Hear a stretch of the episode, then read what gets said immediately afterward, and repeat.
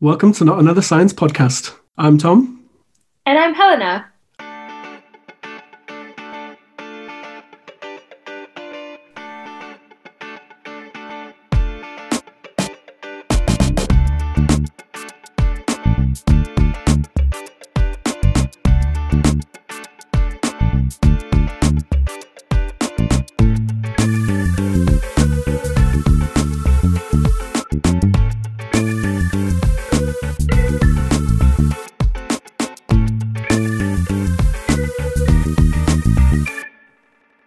We start, we have a sponsor on the show. This podcast is sponsored by Greiner Bio One, supplying laboratory, diagnostic, and medical products to research institutions, higher education, the NHS, and others across the UK.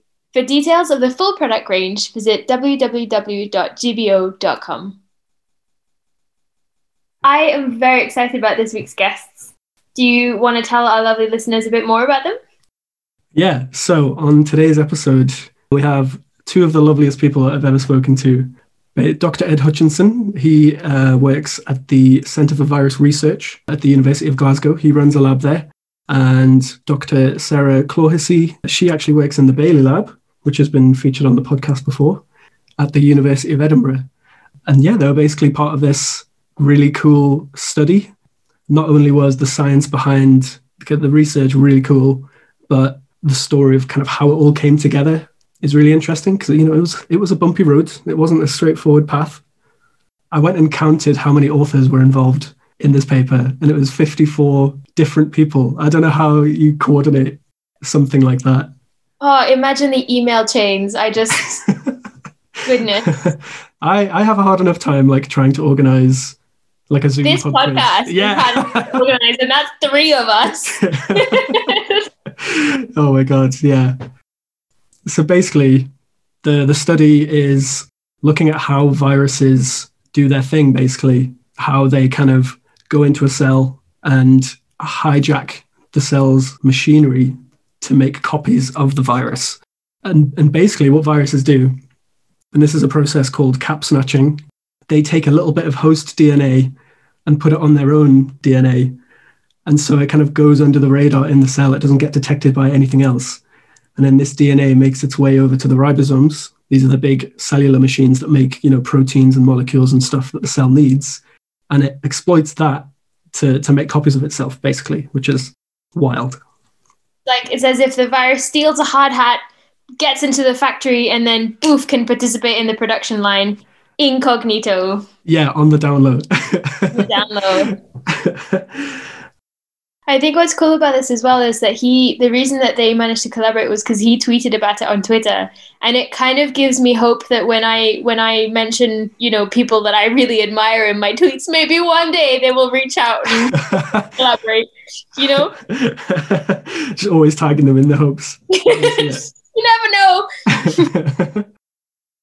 yes, this is kind of like a story of collaboration, teamwork, generosity, kindness in science, which is kind of maybe different to the to the typical sort of like cutthroat world of research that, that I definitely thought was the case. And yeah, uh, Ed and Sarah are like the two nicest people just ever. Really nice.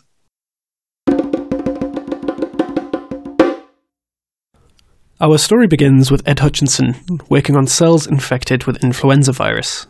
All viruses they really have two unifying features. One is that they produce infectious particles, but the other is that they parasitize their hosts at the molecular level and they take over the ribosomes of a host and use those to make proteins. They don't encode ribosomes of their own. So all viruses have to feed ribosomes messages which, the which ribosomes can use. As we mentioned in the introduction, viruses need to dress up their DNA so it can move undetected in the cell.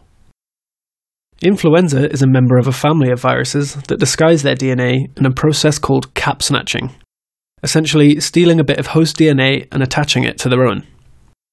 The ribosomes, which are the factories that make proteins and other molecules for the cell, can't tell this camouflaged DNA apart from the hosts. As a result, they start making viral proteins and unwittingly creating new copies of the virus. As a postdoc in Oxford, Ed was researching influenza by using a technique called mass spectrometry, which allows you to see all the molecules and proteins that are getting made within a cell during the course of infection. At the time, um, I was working in Ervin Fodor's group at the University of Oxford, and Ervin had been encouraging me to develop my own projects around um, using mass spectrometry to look at influenza virus proteins. So the first thing to explain a bit about is the way this technique works. So for this sort of analysis, you take a sample, you purify proteins out of it, you use enzymes to break those proteins into um, short chunks called peptides, and then you use a technique called mass spectrometry to work out what those peptides were. With this method, he discovered some strange proteins that didn't appear to come from either the virus or the host. Or more accurately, it seemed like they came from both. What they had found was that these proteins were actually a weird Frankenstein molecule made from host virus hybrid DNA, created by the virus cap snatching host genes and attaching them to its own. To the ribosomes, these combined DNA sequences basically just look like one big gene, and the resulting proteins were a combination of host genes and virus genes spliced together. That was completely unexpected, and we had no initial explanation for what was going to happen there.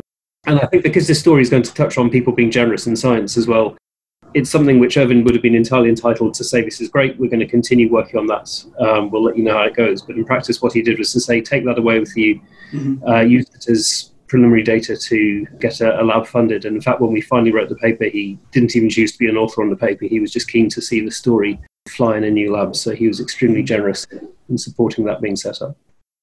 Once Ed's lab in the Centre for Virus Research was set up, he began looking for backup to help piece together this complex story.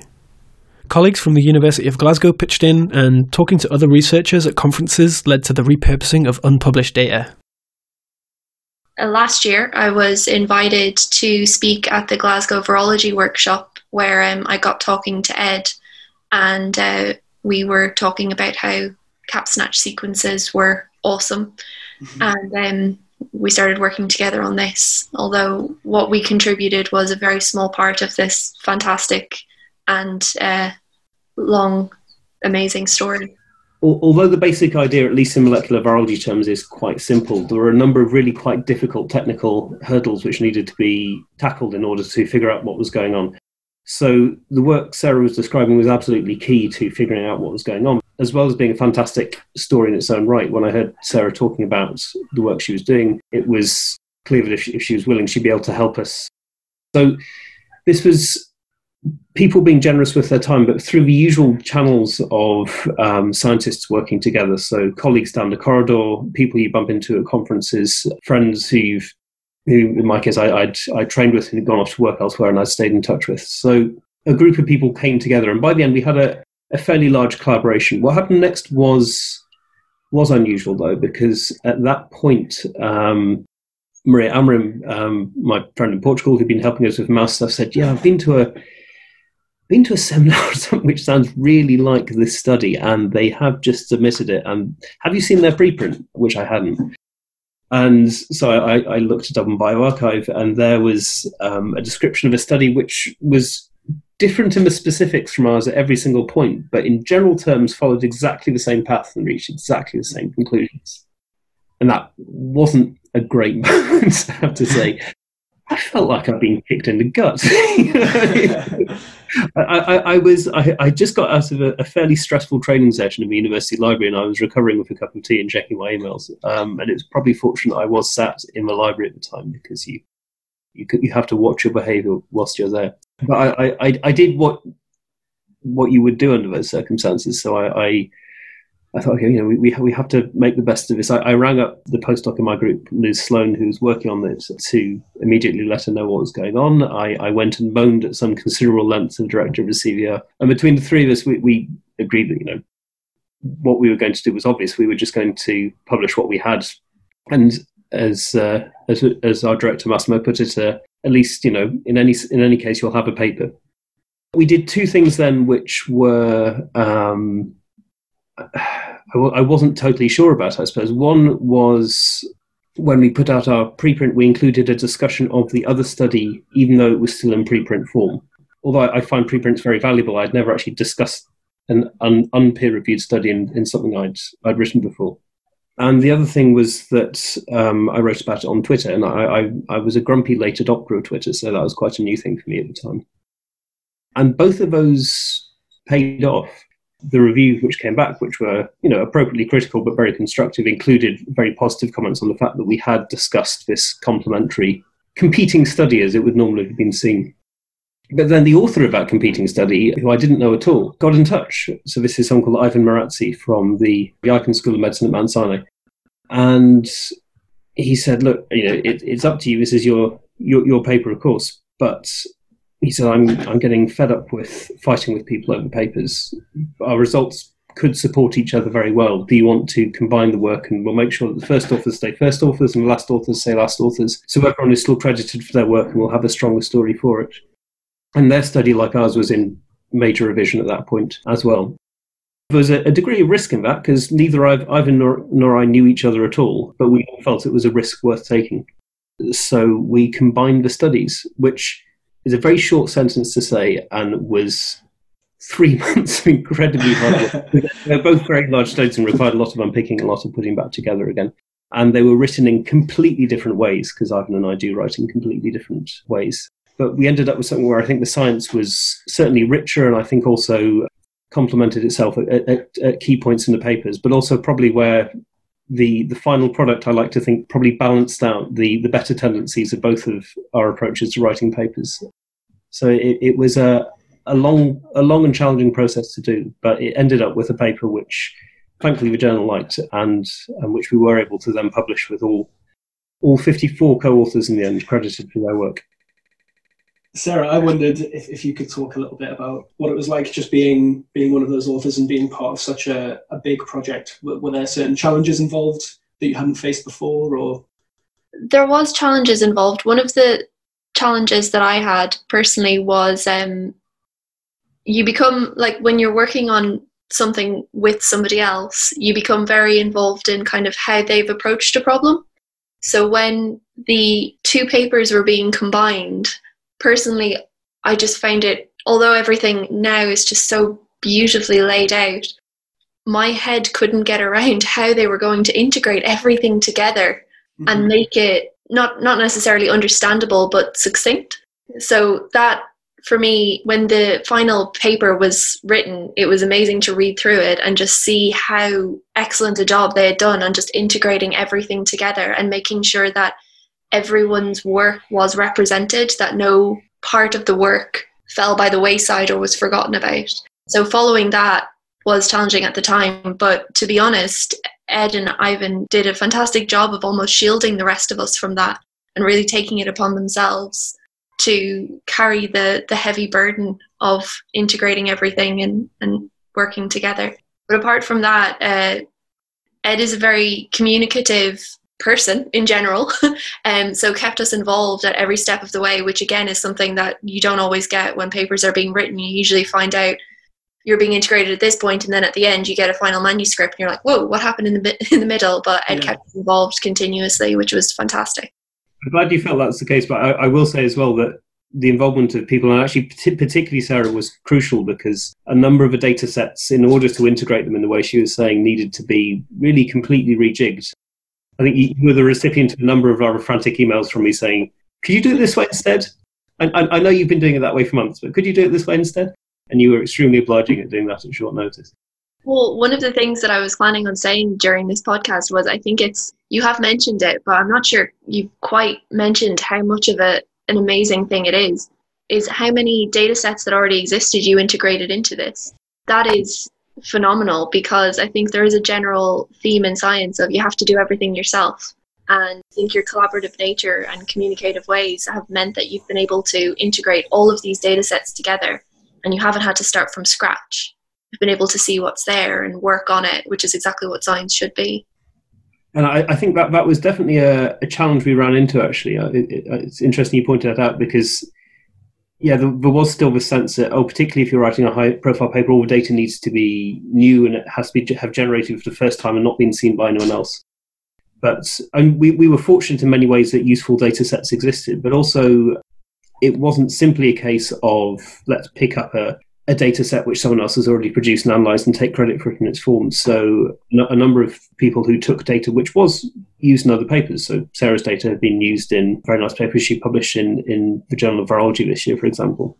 those data sets were completely reworked and reanalyzed, and a lot of work went into doing that. So, it, although the raw data has now featured in more than one paper for each of those. They're providing new information and new parts of scientific stories in a new setting. I think as we move towards a time where data openness is increasingly required of us, that's something a real opportunity actually for us to to start making use of the growing number of large data sets which are out there. It's also, of course, something which is possible to work on remotely during lockdowns. So yeah. it's one of the reasons my group has not been completely uh, twiddling our thumbs over the last few months is that we have been able to actually in that, that, case largely working on data we've accumulated ourselves which we're now reanalyzing in different ways. But most of the new new results we have recently have been had from reanalyzing data when we haven't been able to get back into a lab. It feels to me that from people that i've spoken to the world of research can can sometimes feel a little bit kind of cutthroat and like you're competing with everyone else to try and get your thing published before them. So i guess it must have just been quite refreshing to, to work on a project where you you and Ivan had just decided to just throw that out of the way.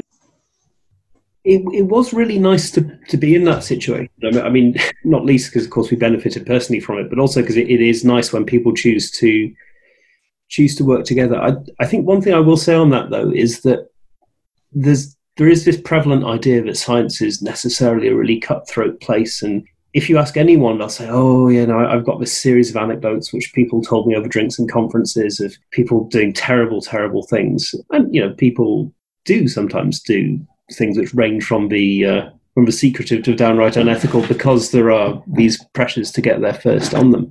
But then, if you ask people, "How do your colleagues behave?" they usually say, "Oh no, my colleagues are great."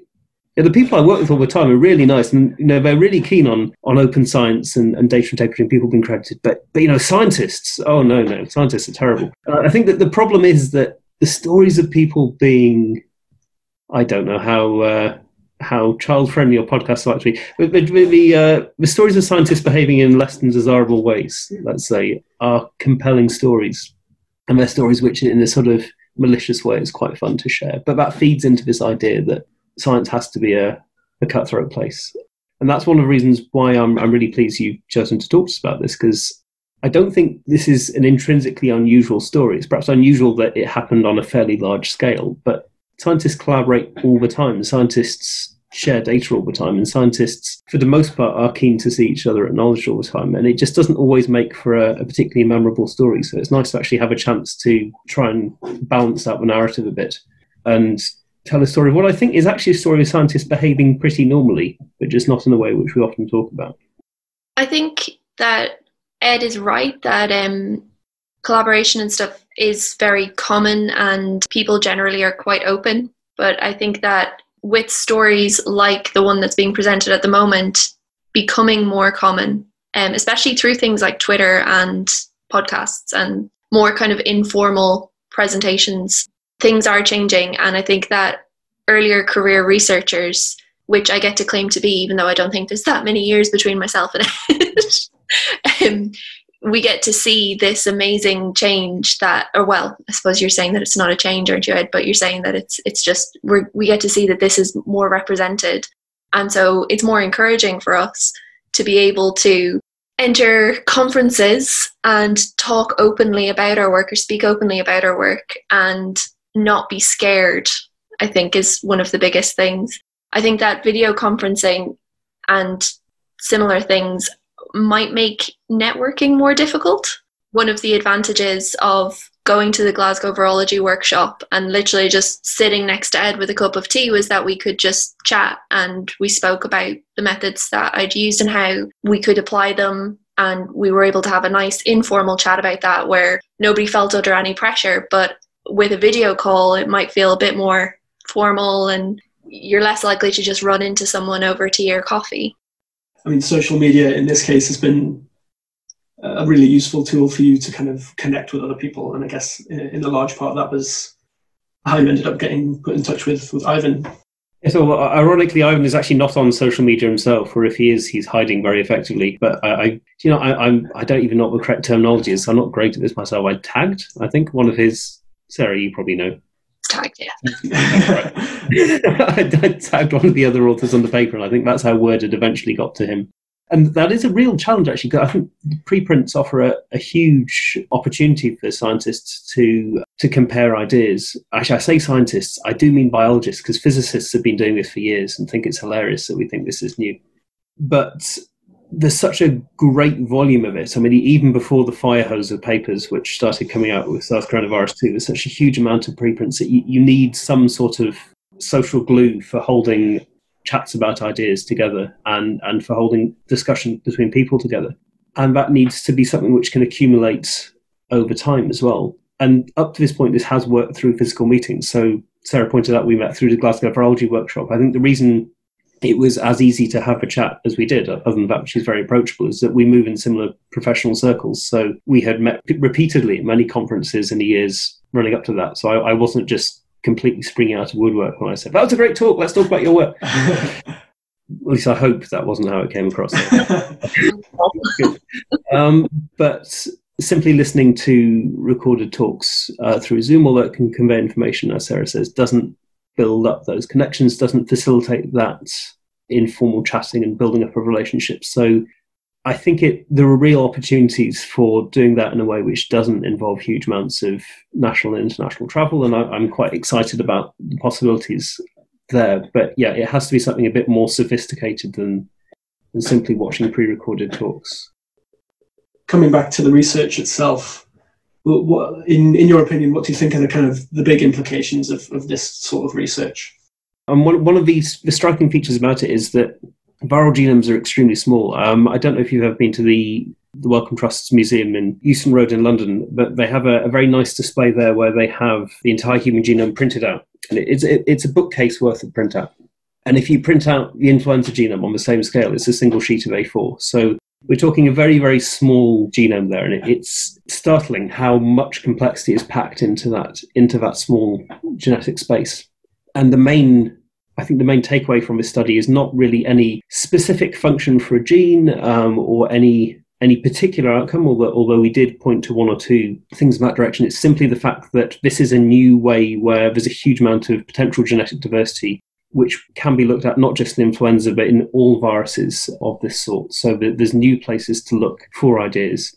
That said, most of the work we did focused on influenza, so we can say some specific things about influenza there. One is that um, genes expressed in this way are visible to the immune system. What the actual implications of that are for controlling infection, we're not yet sure. It's something we're hoping to follow up on. But certainly, T cells can can detect the presence of of these cryptic uh, genes produced through this mechanism from infected cells. So that's one angle. The other angle is what these variant genes actually do. RNA viruses like flu they mutate so quickly and they're under such strong selective pressures that there is scope for them to rapidly develop function within suitable regions of their genome. So there seems to be genetic, genetic architecture in these viruses, whether it has been selected for originally or whether it's just inadvertent, which means that they have a lot of suitable material which they can start selecting for for genetic functions when the need arises. And although we don't yet know what those functions are, they do seem to be valuable in certain settings. So there's a lot more interesting work to do to figure out what's going on there. But I think the bigger thing this, this study points to is that there is a lot of genetic variation which it will be interesting for scientists to look at in influenza and in many other viruses as well. One of the things I wanted to say was um, as a kind of Capsnatchophile, I used to make the joke that um, the integrated sequences from the host into the viral genome, um, or the viral mRNA rather, were the epitome of a host virus interaction. And honestly, this work has uh, taken that idea to an entirely new level that um, I, I don't know if everyone else gets excited about stuff like that, but I, I just think it's amazing.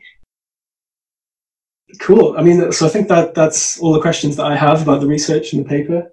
I don't know if there's anything else you guys would like to, to add or highlight before we before we switch off. I would like to say that um, if people are interested in seeing what a lab should be run like, obviously the Baillie Lab is amazing, but the Hutchinson Lab has made resources available. For example, your um, your pamphlet, you've made a document available to new members of your lab which talks about everything from you know where the pipettes are to what to do if you're feeling down, which I think is a fantastic resource. And you made that publicly available on Twitter. I'm, I'm really touched you you brought that up, and, and what I will say, just in, in the spirit of well, firstly, th- thank you very much, but also in, in the spirit of pointing out that these are increasingly normal behaviours, I'll, I'll, I'll point out that that uh, that document, which we have found very helpful in um, welcoming people to the lab and, and making it clear how we work together as a group and what can, what they can expect of us and what we will expect of them. That was based on other similar documents, and and there are other very good examples out there. But, but thank you, Sarah, for mentioning that.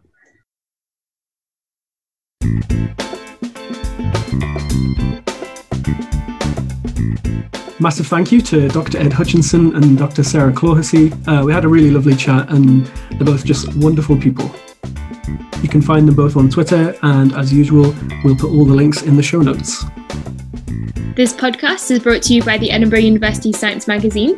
In each episode, we explore fascinating themes and ideas, talk to awesome researchers about their work, and find out more about the science being done by our very own staff and students here at the university. If you'd like to get in touch with a question, suggestion, or if you want to be featured on the podcast, you can reach us on our Facebook page, Edinburgh University Science Media, or at our Twitter, at EUSci. That's at E-U-S-C-I. You can also drop us an email at usci.podcast at gmail.com, and you can find the show notes and the latest issue of the magazine at usci.org.uk. Yes, check out the sustainability issue. It's very good. This episode was edited by me, Helena Konu, and hosted by my partner in crime, Tom Edwick. We'd also like to welcome Alex Bailey, our new podcast manager, to the team. The podcast logo was designed by EUSci Chief Editor, Apple Chu, and the awesome podcast episode art was designed by Heather Jones, our social media and marketing genius. The intro music is an edited version of Funkorama, and the outro music is an edited version of Funk Game Loop, both by Kevin MacLeod. I've been your host, Tom Edwick. Until next time, keep it science. And one final question I have for you, Sarah, is how many cats do you have? I have two cats. I do fear that you were able to hear one of them because my partner had to come in and kind of crawled along the floor to grab one. he was trying to get up the back of my chair. Um, I, I only have two. but they're very, very, very spoiled and naughty and they're a bit ridiculous to be honest. a creaky chair, but I'll try to, to sit very still. yeah, me too. Actually, when I was um, recording the first episode of the podcast, I was sitting down on this chair, and I sent it to my editor, and she's like, "What's that weird clicking noise in the background?" And then we figured out it was this very old creaky chair. So I'll just pretend I'm phoning in from a rickety sailing ship. And after a few rounds of that, I managed to get Tom recording in a closet under a duvet, and I no longer have to deal with that infernal chair.